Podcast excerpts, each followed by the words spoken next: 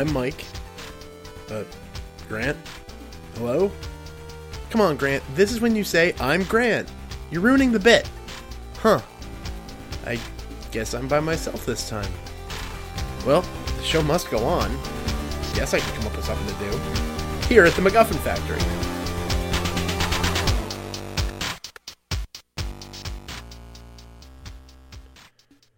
Well, you may have noticed by my snappy little intro there that things are not as they usually go here in the podcast. Beginning of the month was wrought with complications for yours truly. Now, they've worked out, or at least are in the process of being worked out, but that got in the way of our usual recording schedule. At the end of the month, got complicated by the arrival of Grant's new baby boy. So, congratulations there, Grant, but I'm real slow to take a father from his newborn child, so I'm throwing a bit of an audible here so that he can enjoy all those precious moments while recovering from all that lack of sleep. Normally on this podcast, we pick a theme and create story items, you know, people, objects, events, etc., that drive story. These can be either for the sheer joy of storytelling or the context of tabletop role playing games, which is a bit of a specialty around here. However, because it's just me today, we're going to try something a little different.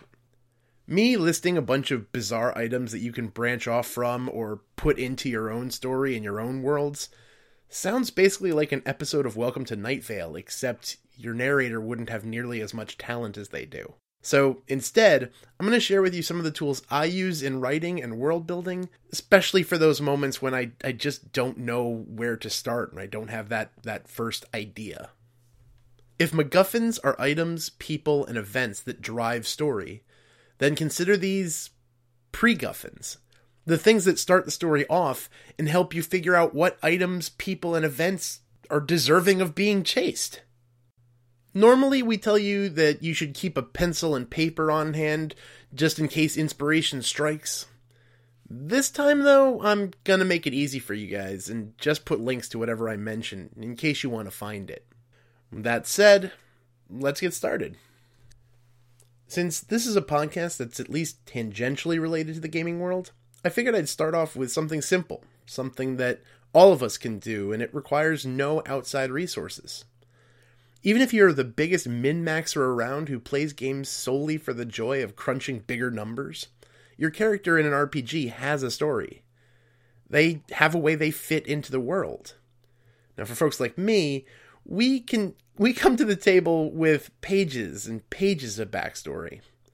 Occasionally, I like to double back on those stories and focus the attention off of my character and onto something or someone else. If my character trained at a certain school, who else attended that school? Who founded that school? Does my character have a nemesis? Well, what brought that nemesis into opposition with my character? Where did they come from?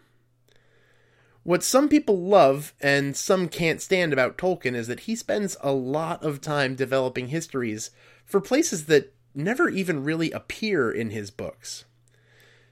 In this one, you're basically embracing your inner Tolkien. Tell the story of something or someone else from your story. See it from their perspective and see what branches out from that. Now, on this site and in our ministry, we try to, to put equal time, or maybe not equal time, but at least a decent amount of time in both board games and role playing games. Mostly because of the fact that people coming to see us play board games and role playing games. Now, you may be asking yourself, clearly, Mike can't relate everything in life to a board game. I'm sorry, I'm about to ruin that hypothesis.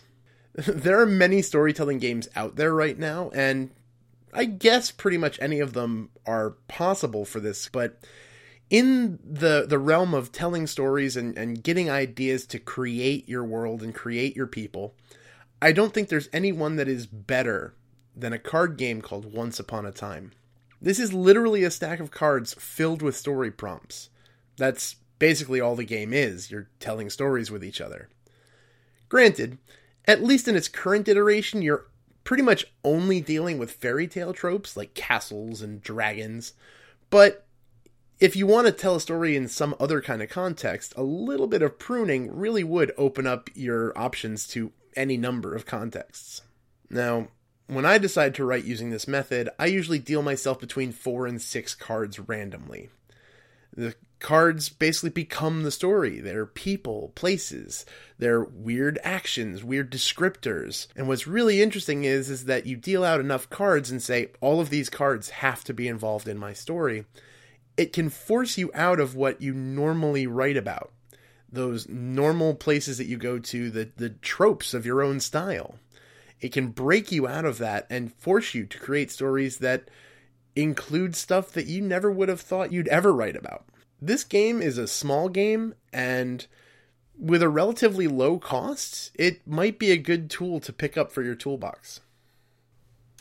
If you're listening to this, you have access to the internet at some point in your day. As such, you have access to a vast amount of visual imagery. Pictures are a small portion of a story, captured and kind of set aside for a moment. If you look at a picture, you can remember the story. You may know the person involved. You may remember where you were, what the air smelled like, what time of day it was. You know the story of that picture already. But if you take an image you know nothing about, you get to make up the story that it's part of. You may have watched our YouTube channel and seen us playing Victoriana. Before Dove, my Russian bear man, ever swung his hammer, I was looking up Victorian era blacksmiths. I studied their faces, their hands. I used what I saw to form Dove's personality. The world is full of interesting images just dying to be explored.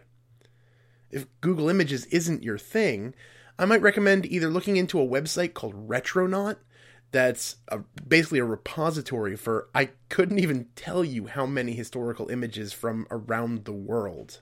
I can also, going back to that stack of cards concept, the game Dixit lives and dies on its artwork. They actually sell packs of just the art cards as expansions for the game, but you can actually use them in this context as well. Uh, drawing out a random image can basically be the prompt for your world, the prompt for your story. I challenge you to find a more eclectic bunch of beautifully made, weirdly inspiring images than a pack of Dixit cards. It's well worth a pickup. Finally, when I make characters and stories, and especially in games, I love random name generators.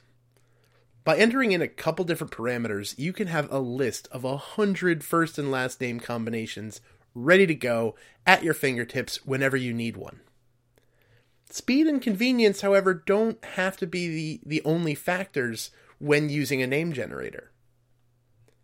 There are countless reasons to choose a name. A family member, a celebrity, even just liking the way it sounds is a valid option. But names can have a huge effect on the way we see people.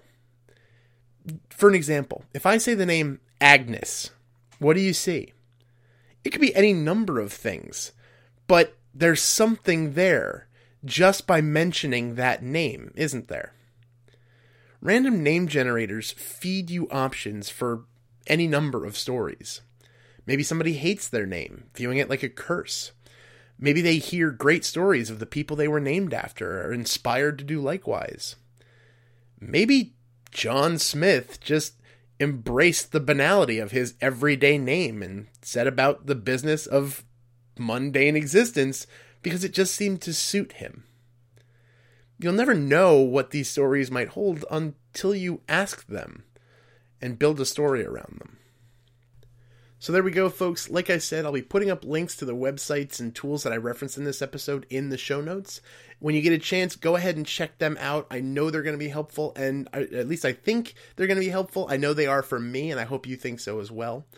As always, if there's any kind of MacGuffin that you've heard from our past episodes that causes you to create some kind of story element in your writing or your game, please let us know. We absolutely go nuts when we get people sending us stuff that they've created because they listen to our episodes. It's an absolute thrill and a joy. You can leave them in the comments or you can email us. I know I get my email at mike at inroadsministries.com. I look forward to hearing them particularly for this episode, if there is a pre-guffin, as I've come to term them, uh, that you use that you find particularly helpful. I am always up for finding new ways to make awesome happen. So, again, leave that in the comments. I'd love to see the process that you guys use to create your own story and, and elements and NPCs and any of the stuff that makes this happen. Next month, I believe the plan is that Grant is going to come back. You'll, it'll be more business as usual. We'll be back to cranking out story ideas, and you won't have to listen to me so much just kind of rattling these things off. Guys, I look forward to seeing what you're going to create. We'll see you next month, and never stop telling your stories. The MacGuffin Factory is produced by Inroads Ministries under a Creative Commons share alike, non commercial license. Find more MacGuffin Factory episodes and other great podcasts and articles on the web at inroadsministries.com. Our intro and outro music is Wyvern by Ray Rude, used under license and available at freemusicarchive.org. Find more of Ray Rude's music at needledrop.co. And remember, no matter the setting, no matter the medium, we all tell our stories together. So make them worth the telling.